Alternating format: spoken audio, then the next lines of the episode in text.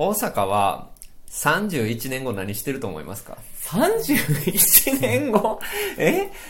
おうえ ?70 歳。70歳全然わかりませんね。仕事まだしてると思う。うん。俺は何かしらはしてるかもしれないね。うんうんっていうね。まあその31年時間がワープした時に人がどうしてるのかっていうことをちょっといろいろ考えずにはいられないっていう。やばい、そ、俺その想像をまだ働かしたことないわ。そうですか、うんいやまあそれはまあ別としても自分の老年期がどうなるかみたいなことは考えるでしょ。あ、考える考える。うんうんまあ、まあでも家族の状況とかの方の方が考えるかな。あなるほどねうん。どういうシチュエーションになってるかなっていう。なるほどうんいやまあ俺は結構その、まあ割と自分自身のその老年期がどうなってるんやろうみたいな感じは、まあすごく感じるんですけど、まあ老いと孤独っていうことがね、えっ、と今日の映画でも取り上げる映画でも話題になるかなと思います。はい。はい。こんにちは、木津剛です。大阪文也です。生活と映画は日々の生活の中で映画を見、映画を楽しみ、映画を語るためのトークプログラムです。はい、ということでトークセッションなんですけれども、はいえーっと、えー2月9日から、えー全国順次公開中の、えービクトリー・エリセ監督、瞳を閉じてでございます。31年ぶり長うんうんうん編作品です。で、今日なんですけど、これ、初めてなんですけど、前編後編にしようと思っています。はい。はい。というのは、今これ収録してるのが2月7日で、まだ瞳を閉じて公開されていない状態なんですね、うん世の中的には。で、僕は試写で見させてもらっていて、で、大阪君はまだ試写で見て、あ試写じゃない、映画を見ていないっていう状態なんですが、で、全体の話をしてもいいんやけど、いつものソロみたいに、うんその最終最終盤のことを言わないっていう体で、うん。まあ、全体の話をしてもいいんやけど、これ、瞳を閉じて、まあ、169分ある映画やねんけど、うん。中盤、真ん中過ぎから結構ドライブがかかる映画なんですよ。で、そこ以降の展開のことを割と、うん、ちゃんと話さないと確信には迫れないかなっていう感じがするのでな、るほど。今回はそこまでいかない形、中盤まで。前半はってこと。うん。なので、まあその中盤、え後半、あるいはラストについてこのエピソードでは触れません。はい。のでそこは、まあ一応ご安心くださいっていう感じなんですけど、まあテーマとかその他の周りの話とかはもちろんするので、うんまあ何も知りたくないっていう方は、えー映画見てから聞かれる方がこのエピソードもいいかなと思います。はい。はいなんですが、まあこのエピソードは基本的には中盤までしか物語については喋らないです。うんうんうんはい。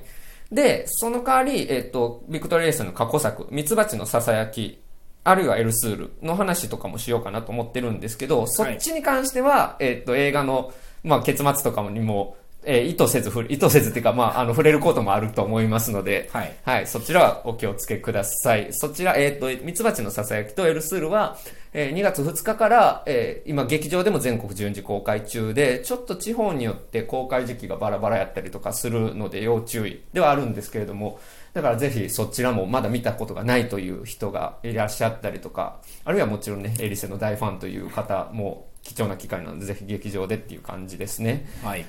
はい。で、あとそうそう、あの、注目公開先の時に、俺、エリセ今、あの、ストリーミングないんちゃうかなとか言ってたんですけあ、ど、そうそうそすいません、ありました。あの、ザ・シネマメンバーズというサイト、あの、ちょっとまあ、ミニシアター系の映画が扱ってるのかな多いサイトがあるんやけど、そこで、えっ、と、見られる、えー、ミツバチのささやきとエルスールは見られるので、あの、配信、えーじゃないと見れないっていう方はそちらで見ることもできますという感じですね。う。はい。はい。で、僕も大阪が、えっと、2月の中旬以降なので、そうやんね。うん。あの、ちょっとこれに合わせて、さっきストリーミングでミツバチのささやきとエルスールを見直してきたっていう今感じですね。っていう感じで、まあ、瞳を閉じての話をちょっとずつしていこうかなというのがこのエピソードです。はい。はい。あ、あとね、あの、先週のさ、ソロ俺撮ったんやけど、うんそれさ、ソロ、えバスドゥボスの間のやつね、あの、ソロとトークセッション合わせて第100回でしたわ。あ、そううん。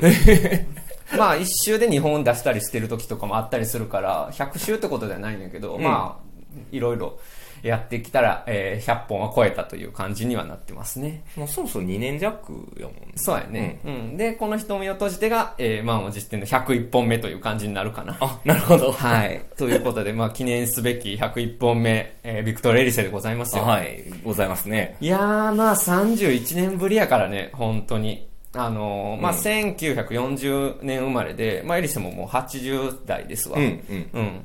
なんですが、まあさ、そのミツバチのささやきとエルスールに関しては、本当にまあ、ちょっと日本でも、てか逆に言うと日本では特にかもしれないけど、まあ、ちょっと伝説の映画扱いというか、うんみたいな感じでずっと言われてたんやけど、去年の、えーっと、カンヌかな？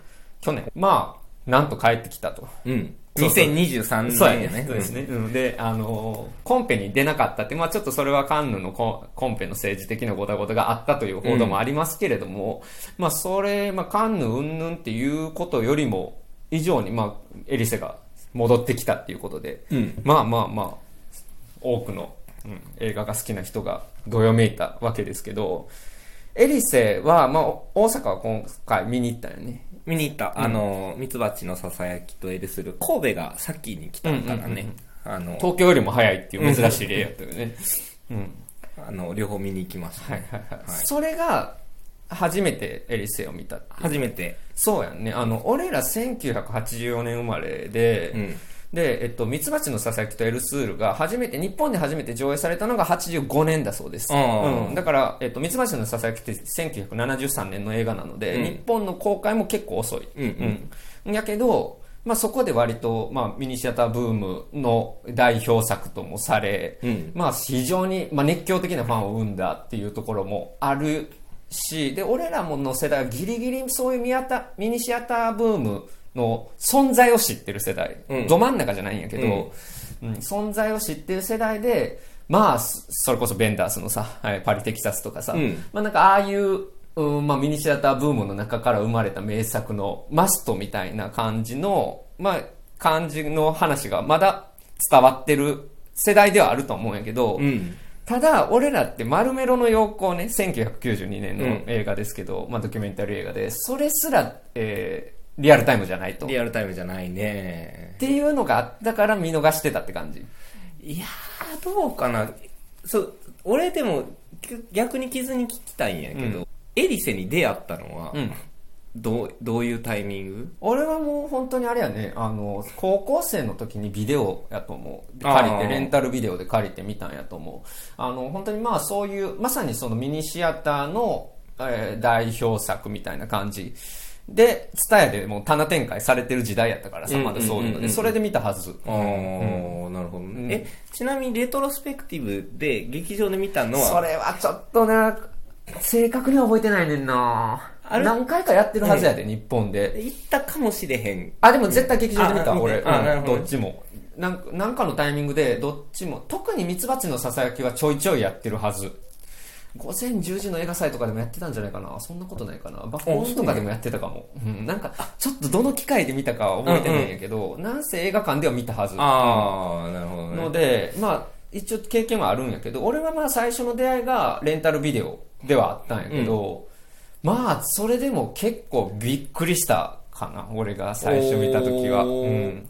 え、それは、ど、どん、どんな体験や？ったもうだからもう映像としての凄さっていうかさ、うんうんうんまあだからどっちも100本ないやんかあ、。ない。で、まあ、こんなに研ぎ澄まされた絵、まあ、すうん、だからやっぱりその、何がこれが、何故これがクラシックと言われているのかっていう話と、でも俺な、最初見た時は特にやねんけど、ミツバチのささやきもすごくいいと思ったんやけど、エルスールにすごいやられたんやんか。うんうんで、それはやっぱり、あの、オメロ・アントヌッティのさ、うんあの、まあ、中高年男性のさ、もう悲しみみたいな話で、うんうんまあ、それはさ、まあ、これ、こんなこんなこと言うとあるけど、まあ、俺の癖みたいなものやからさ、それが、壁ね。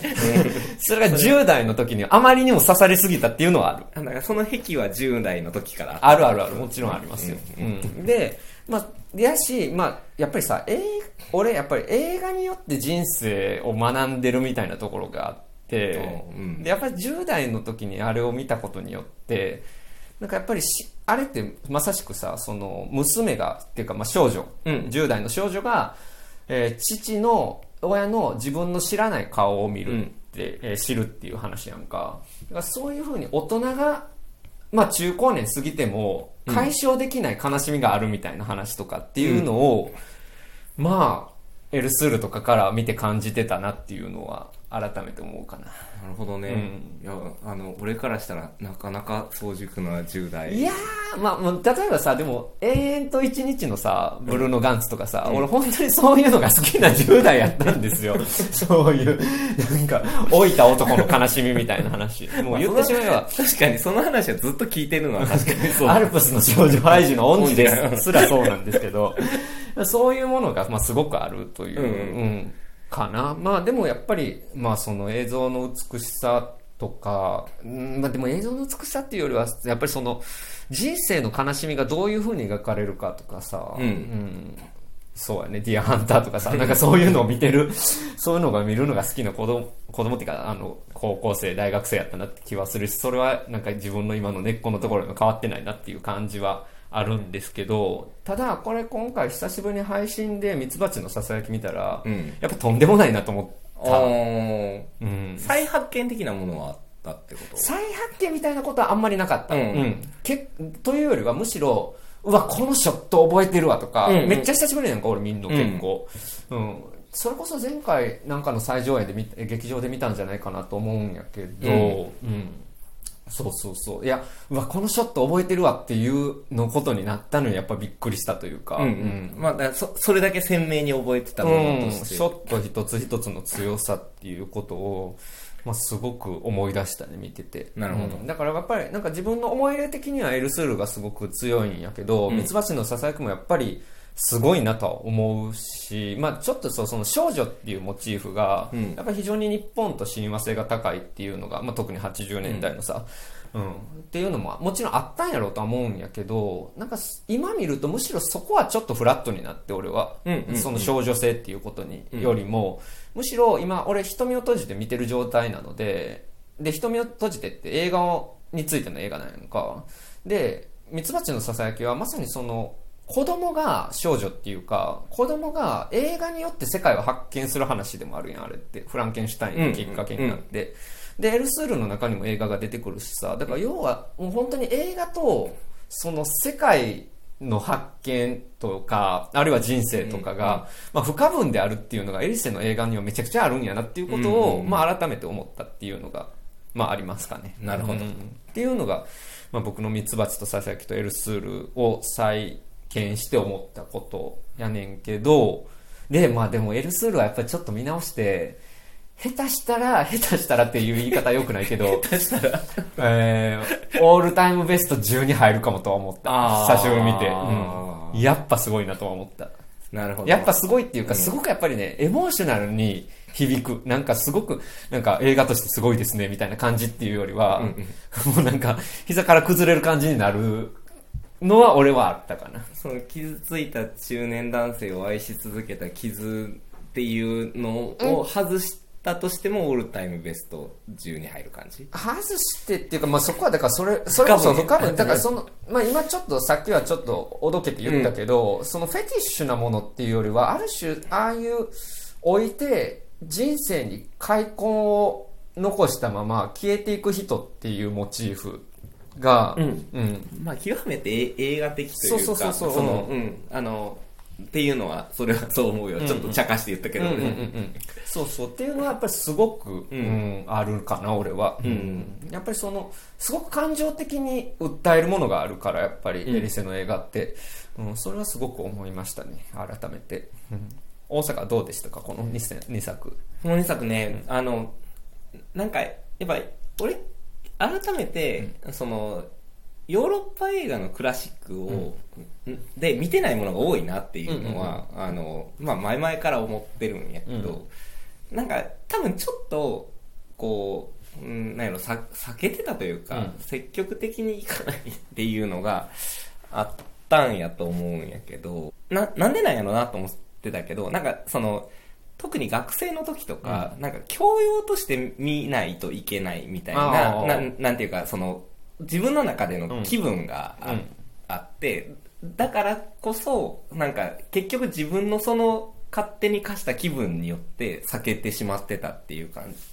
なんか頑張って見なあかんみたいなまあ、そうね。うん。まあ、いわゆる名画やからね、うん。エリセの、まあ、ミツバチのささやきとかって、どうしてもその教養みたいなね、なんかこう雰囲気が出ちゃうっていうのは確かに俺らの世代だとあるかも。うん。けど、実はエリセの映画って、すごくだからエモーショナルに刺さるものやと思うねんな。あの、そう、今回でもほんまにそう思ったし、だから、あの、やけど、あの頃見てて、その、だからその教養、こう名画を見ないといけないっていう文脈の中で見てたとしたら、す素直に受容できひんかったかもしれへんなっていうのも思うところ、思ったのは思った。なるほどね。うーん、そっか。うん、だから特にそのエルスールのさっき言ってた、ち中年のうん。男性のうん。内に秘めた、うん。あの人生における悲しみうん。みたいなものっていうのって傷とは違くて俺の10代20代前半の時とか、うん。その想像のなのはなんていうかイメージの範囲としての外側やった感じやったから。だから今やったらそのその域に入ってるから、いろいろと考えたり、心打たれるものがあるから、だから、その、今エリセにの、まあ、特にエルスールは 出会って、このタイミングで俺は良かったんじゃないかなっていうのは、俺は思ったかな。うんなるほど、ううんんそうそうまあうん、そうやね。まあ、それもあるし、まあ、でも俺はやっぱり新作なかったっていうことも結構でかいとは思う。あまあでもそれは本当に。うんうんうんうんうん新作なかった。まあ、その短編は見てるんやけど、俺、10ミニッツオールダーとか、うんその辺を見てるんやけど、まあ、いわゆるね、長編っていうのがやっぱりないっていうのは結構ね、大きかったから、俺らの世代には。だからやっぱりなかなか、じゃあちゃんとエリセ見ようかっていう気持ちに、もしかしたら俺らの世代でもならなかった人もいてるかもしれない。うんうんから、まあまさかのこのタイミングで長編が来たっていうのは本当にでかいことなので、うん、これは本当に良かったなっていうのを思うのと、そして、その31年ぶりの長編が本当に、エリセが今撮る必然のある映画になってるっていうことに驚愕するんやんか。なるほどね。もう全然昔撮った絹塚じゃないんやんか。うんうんうん。もう、今のエリセが、そう。あの、撮ってるっていうのが、そのまま出てる。そう。で、まあ本当に、まあ俺はよく言ってる、その晩年期の映画作家の作品に興味があるっていうところと、すごく重なるんやんか、この、今回の映画が。うんうん本当に、まあ晩年期の、すごい監督しか出てこないものやと俺は思うんやんか、瞳を閉じて。うんうんで、もさっき言うと、本当に、まあ試写で見て、ちょっと圧倒されて、うん、もう本当にびっくりしたし、うん。これはすごいってなったから、まあ、2月1本見る、何か映画館で見るとしたら、間違いなくこの瞳を閉じて、やっと俺は持っているし、まあ、落下の解剖学とかいい映画もあるんですけど、えー、これやと思うし、1年に1本でもこれでもいいかもしれないって、おーちょっと今ぐらいの気持ちぐらいには言っときたくなるぐらい人も閉じてすごかったなと思ってますね。はい。という感じで。うんまあこれ今配信の時にはもう公開されているので、もう見たっていう方もいらっしゃるとは思うんですけれども、瞳を閉じて、うん。えっと、31年ぶりですね。ちょっと瞳を閉じての話をちょっとする前に、ちょっと整理しとくと、えっと、ミツバチのささやきとエルスール、両方に、えっと、スペイン内戦の傷跡っていうのがすごく大きく入っている。で、その後の、まあ、フランコ政権。うんうんで、まあ、そこに抗った人たちがおりつつ、あるいはそこに迎合した人たちがいてて、まあ、うんすごく近しかった人たちが、えー、たもと分かつことになったりとか、えー家族内で憎しみが生まれたりとかっていうのが、まあ、すごくエリセの中でモチーフになっている。ということと、うんあともう一つ、えっ、と、父と娘っていうのが、まあ、すごく、やっぱりテーマにある。ああ、そうやね。うん両、あの、エルスールもミツバチのさ、のささぎもそうだね。そう。で、まあ、ミツバチのささやきとエルスールは、まあ、ちょっと違うんやけど、その父親像っていうのが、えーまあ、明確にミツバチのささやきの方が、やっぱりちょっとフランコ政権に近づいた男としての、えー父親、うん。ちょっと強権、やや強権的な父親像っていうのがあって、一方のエルスールは心優しいんやけど、ある部分では、すごくやっぱ抑圧的な部分もあるっていう、うん。父親。でありつつ、そして、まあ、その自分のその人生の悲しみみたいなものを、えー家族と共有してくれない父親、うん。うん。っていう像が出てくるっていうのは、まあ、非常に、えっ、と、瞳を閉じてを見る前の補助線として重要なことかなっていうふうにああ、なるほど。思います。うんうん。そこをちょっとおさらいしといてほしいなという感じなのと、まあ、ちょっとね、オメロ・アントヌティやっぱ久しぶりに見たら良すぎたね。なんかもう、まあ俺すごい、まあ、10代当時恋してたなとか思い出したんやけど、オメラ・アントネッティに。あ、そうなの ?10 代の時。10代、20代分からんけど、うん、好きやったなと思って。あのーあれ、タビアーニ兄弟のパードレ・パルドレーネっていう映画でも、あれも強烈な父親像をやってるんやけど、うんそれは本当に強権的な、うん、父親っていうやつ。まあ、そういう像の俳優だったんですよね。うん。で、まあ彼が、えーもう亡くなってしまったけれども、うんで、まあ、瞳を閉じてっても、まあ、父と娘っていう像が出てくるんやけど、まあ、その時の、まあ、オメロ・アントネッティとはまたちょっと違う像っていうのが、まあ、あるんやけど、まあ、それは、おいおい後半などで話せればいいかなとは思ってます。あ、なるほど。それはそっちの話になはいるわけです。ね。で、今日はまあ、瞳を閉じての、ちょっと外観の部分っていうのを、まあ、今日大阪もまだ見ていないので、はい。えっと、まあ、その鑑賞の邪魔にならない程度に紹介できればなというふうに思ってます。はい。はい。で、えっ、と、31年ぶり長編で、えー169分の映画でございます。長いね長いです。で、まあ、どうしようかな。えっ、と、話から、まあ、言いましょうか。うんえっ、と、まあ、主人公が映画監督なんです。で、えっ、と、1990年やったかな、にぐらいに取りかけていた、えー長編第2作。うん。うん。あなるほど。長編第2作を撮っている時にその、えーそこに出演してた俳優であり自分の友人、うん。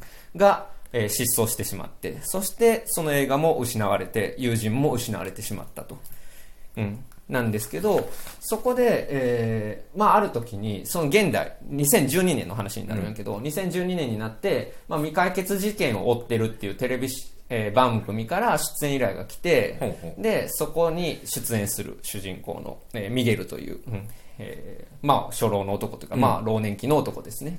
もともと映画監督だったっていう男が、まあ、それで、えーまあ過去の自分の作品であるとかあるいは、えーその友人である、えーフリオ・アレナスっていう俳優やったんやけれども、フリオ・アレナスとの関係を振り返っていくっていう話で、まあ、彼の足跡をたどっていく、うん。うん。どこに消えてしまったのかどうやどうして失踪してしまったのかっていうのを、えー探っていく。結構これ、えっとエリセンのそのミツバチのささやきとエルスールに関してはやっぱりちょっと違う結構ミステリータッチもあるような話で、そして、まあ、この2作ってどっちも100分以下やからさ今回169分っていうのに、まあ、2時間50分ですよね、えっと長さにちょっとギョッとするんやけどこれすごいのはマジでその2時間50分物語で結構グイグイ引っ張っていく映画に、あ、そうなのうん。ね。結構引き込まれてずっと見てられるしなんならさっきから言ってるように中盤からドライブかかるんやんか、うんうんうんうん。でこう、うん、今日はまあ中盤までの話しかしないんですけどうん、だからそれに結構びっくりする。そして、まあ、現代の話なので、2012年という設定の風景、まあ、現代の風景が出てくるんやんか、うん。だからここは本当に今までのエリセの、えー劇長編とは違うんううん。ものが出てきてます、うん。っていうのにまず結構びっくりする。おー、なるほど。うん。え、その映像のタッチとしては、うん。やっぱりエリセイやなっていうところは、いや、それもね、変わってんねそうなんや。ん。あの、結構もちろんね、その現代のパートも、まあ、すごく決まったショットとかもあるんやけど、もっと、うん、割と自然に撮られてるんやんか。うん。で、えっと、まあ、これは言っても大丈夫やけど、その昔撮った映画の、えっと、シーンの断片みたいなものが映画の中に出てくる。まあ、いわゆる劇中劇ですよね。っていう場面があるんやけど、それはめちゃくちゃ、あの、バシバシに決まったクラシック映画の様式で出てくるのだからその現代のパートと、その映画のパートっていうのはもう演出も違うんやんか。っていうので、まあそこはすごくテクニカルにやってる。うんうんうんエリセイのさ、その、さっき言ったミツバチとのささやきとエルスールとかってさ、その、まあ、自然光っていうとか、あの、荒野の円形みたいなのと、まあ、結構対比して、室内のさ、あの、の光の使い方みたいなのがさ、うんすごい。しょ象徴的とかさ、まあ、ああれ見ただけでさ、あの、オレンジ色の光みたいなのってさ、なんかあれだけでもう、あの、ありがとうございますというか、満足するみたいなところが、まあ、まあ、多分、いわゆるエリセのファンの人たちが、まあ、も求めるものというか、うん。あの、期待するものをやったりするんやけど、うん。あそういうところに対しての、まあ、ファンサービスじゃないけど。あ、それ、ファンサービス的なものはないんじゃないかな。なねまあ、ファンサービスっていうか、まあ、これ、アナトレントが出てる映画なんですよ、瞳をとじて。らしいね。まさにその、えー、ミツバチのささやきのアナ役をやっていたアナトレント、幼いアナ役をやっていたアナトレントが、えー、今回アナ役出てき、出てくるんですよ。アナ、アレアスという女性の役で出てくる。そういう意味での、うーん、ファンス、うんでもサービスではないんですよね。それもやっぱり、エリセが自分の映画としての必然として、まあ彼女を、えー呼び起こしてるっていう感じかな。だから、そういうふうにタッチは、その昔のエリセとは違うんやけど、うんでも、確実にミツバチのささやきとエルスルと繋がってるってんうんいうのがまずある。なるほど。で、その、えっと、その、まあ、アナトレントをのやってる役が何かっていうと、その失踪した、えーフリオ・アレナスという俳優、ホセ・コロナドっていう、うんかあの渋いおっちゃんがやってるんだけど、うん俳優を、えーその娘なんか。だからその、まあ、えー消えた父親うん。と娘の話で、まあ、エルスールの娘役はアナトレントではないんやけれども、まあ、ある種のその娘像っていうのをここでもアナトレントがやってるっていうのは、まあ、ひつながっているところです。だから、タッチは違うんやけど、まあ、エリセの映画に帰っていくっていう感じはある。そうですね。だから、まあ、そういうふうに時空を超えた、うん、映画についての映画っていうのがまずベースにある。感じかな。で、まあ、あとは、まあ、ちょっと軽いところから言っとくと、で、その主演二人がもう本当にすごい。まあ、本当に、まあ、えっ、と、マノロソロとホセコロナドっていう、うんおおじさん二人がメインになってくるんやけど、まあ、その二人、まあ、スペインを代表する名優やけども、どちらも。あのー本当に主人公のミゲルをやってるマノロソロの、本当に演技のニュアンスやね。あのーまあ、えっと、ホセコロナドは、その、やってるフリオは、なぜ失踪したかっていうのが、まあ、徐々に前半部分でも語られていくんやんか。そしたら、やっぱり、まあ、精神的にすごく脆い人だったと。うんまあ、すごく、まあ、俳優の、えー男前の俳優で、まあ、沖縄を流してた人やねんけど、まあ、精神的に不安定で、まあ、先に溺れてた時期があって、っていう話があって、まあ、そういう心の弱っている人の、その、まあ、中年男の孤独よね。孤独と、まあ、精神の問題。うんっていうのが浮かび上がってくるんやけど、一方のその主人公のミゲルっていうのも、どうやらなんかこう近い家族がいなかったりとか、すごく孤独な老年期を送っているっていう、うん、像として出てくるんやんか。その、それがなぜなのかっていうのも徐々に明らかになっていくんやけど、うん、その、まあ、孤独な、えー老年期の男っていうのを、まあ、非常に、うん、その、彼、えーマノロソロが体現してますね。で、うん、そうそうそう、その孤独感っていうのを、まあ、彼と、えー一緒に観客が感じながら、うん。まあ、彼の足、えー友人の、消えた友人の足跡を追っていくっていう話になってるんやんか。えーそれってさ、結構そのなんていうか主人公に感情的に観客が寄り添うような作りになってるっていう感じ。よりす、う？ん、まあ、寄り添うっうかうん。うん。なんかエリセの映画ってさ、うん。ちょっと引きのところからそのその登場人物からは見てるようなところがああ、まあ、そうやな。うん、なんかあのミツバチのささやきとかも、うんそのそうやね。ミツバチのささやきとか特にそうやな。ん今回はね、その、だからまあさ、その、過去にえ撮りかけてた映画が失敗して撮れなくなった映画監督の話やから、うんやっぱりさ、まあもちろん客観的に撮ってるところもあると思うけど、やっぱりエリセ自身と重なるところがやっぱ大きいやんか。なるほどそだからすごくパーソナルな映画っていう見方もできると思うやんか。で、もちろんさ、その映画監督なので、全部自分のその私小説的にやるってわけでは全然ないし、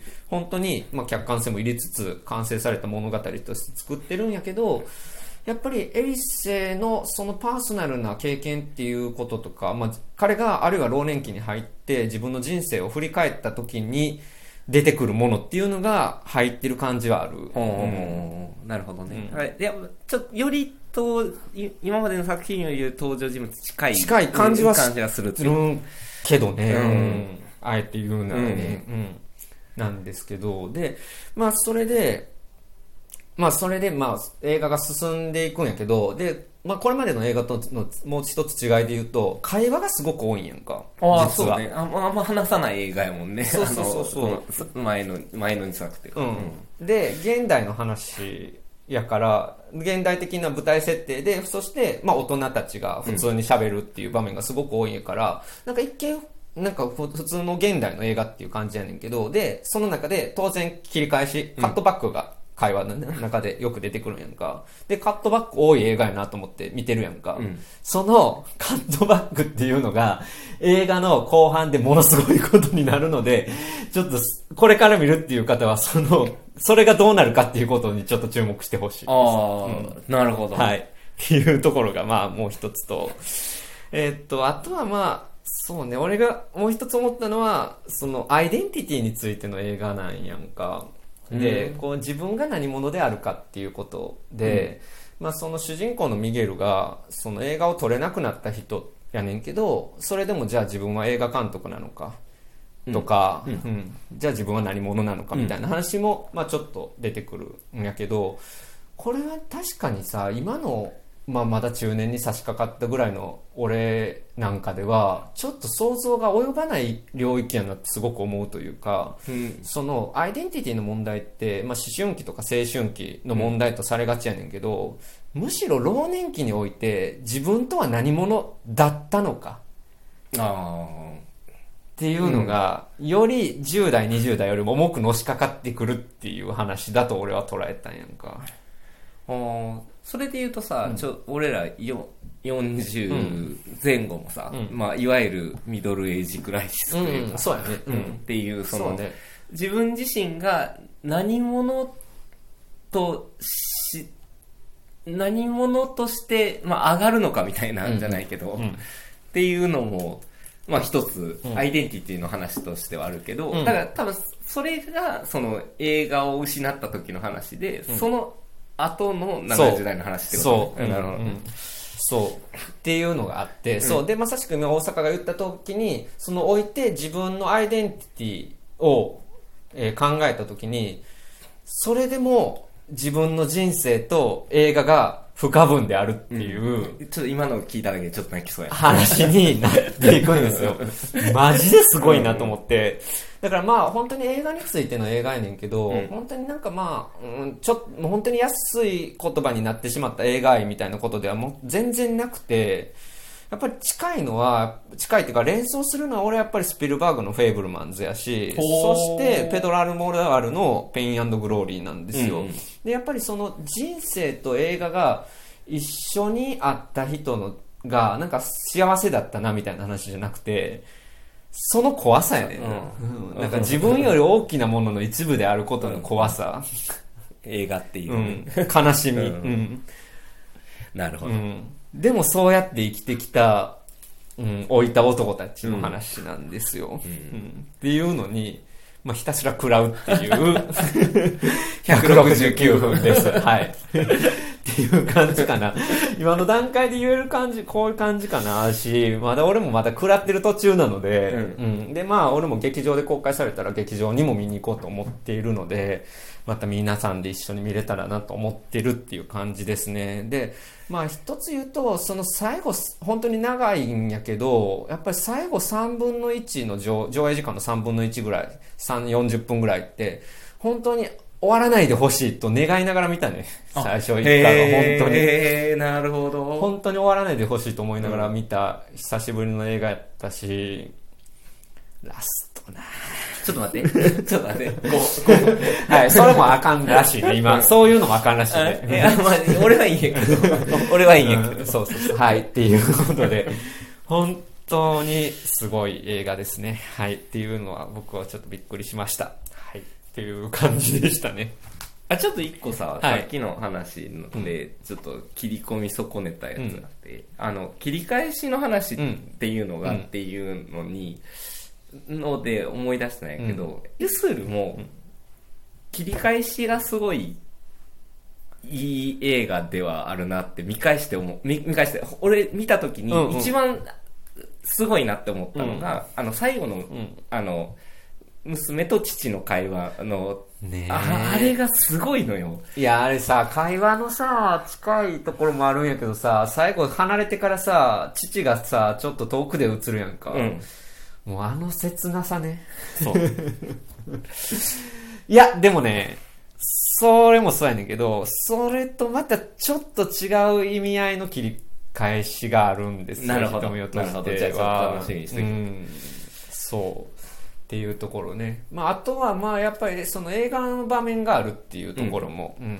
えっと、まあ、フランケンシュ、えー、ミツバチの支え蹴ったらフランケンシュタインに見入られる子供たちのシーンがあったり、まあ、エルスールだったら、えーそうですね、かむむか過去の、えー恋人、うん。の姿に 取りつかれた男取りつかれた男の描写があるわけですけれども、まあ、ね、今回は何があるのかというところも、えーちょっと。注目していきたい、えーいただきたいかなっていう感じ楽しですね。みにしたいと思はいます。っていう感じやね。まあちょっとね、だからまあその映画についての映画っていうのがさ、なんかその映画マニアの心をくすぐるとかじゃないものにどうやって、うん、名監督がするかっていうことをやってる感じがすごくあって、うん、スペルバーグとかもそうやねんけど、まあでもなんかそういう表現が出てきたんなっていう感じ、更新されてるなっていうところもあるってことやんな、うんうんうんうん。だから。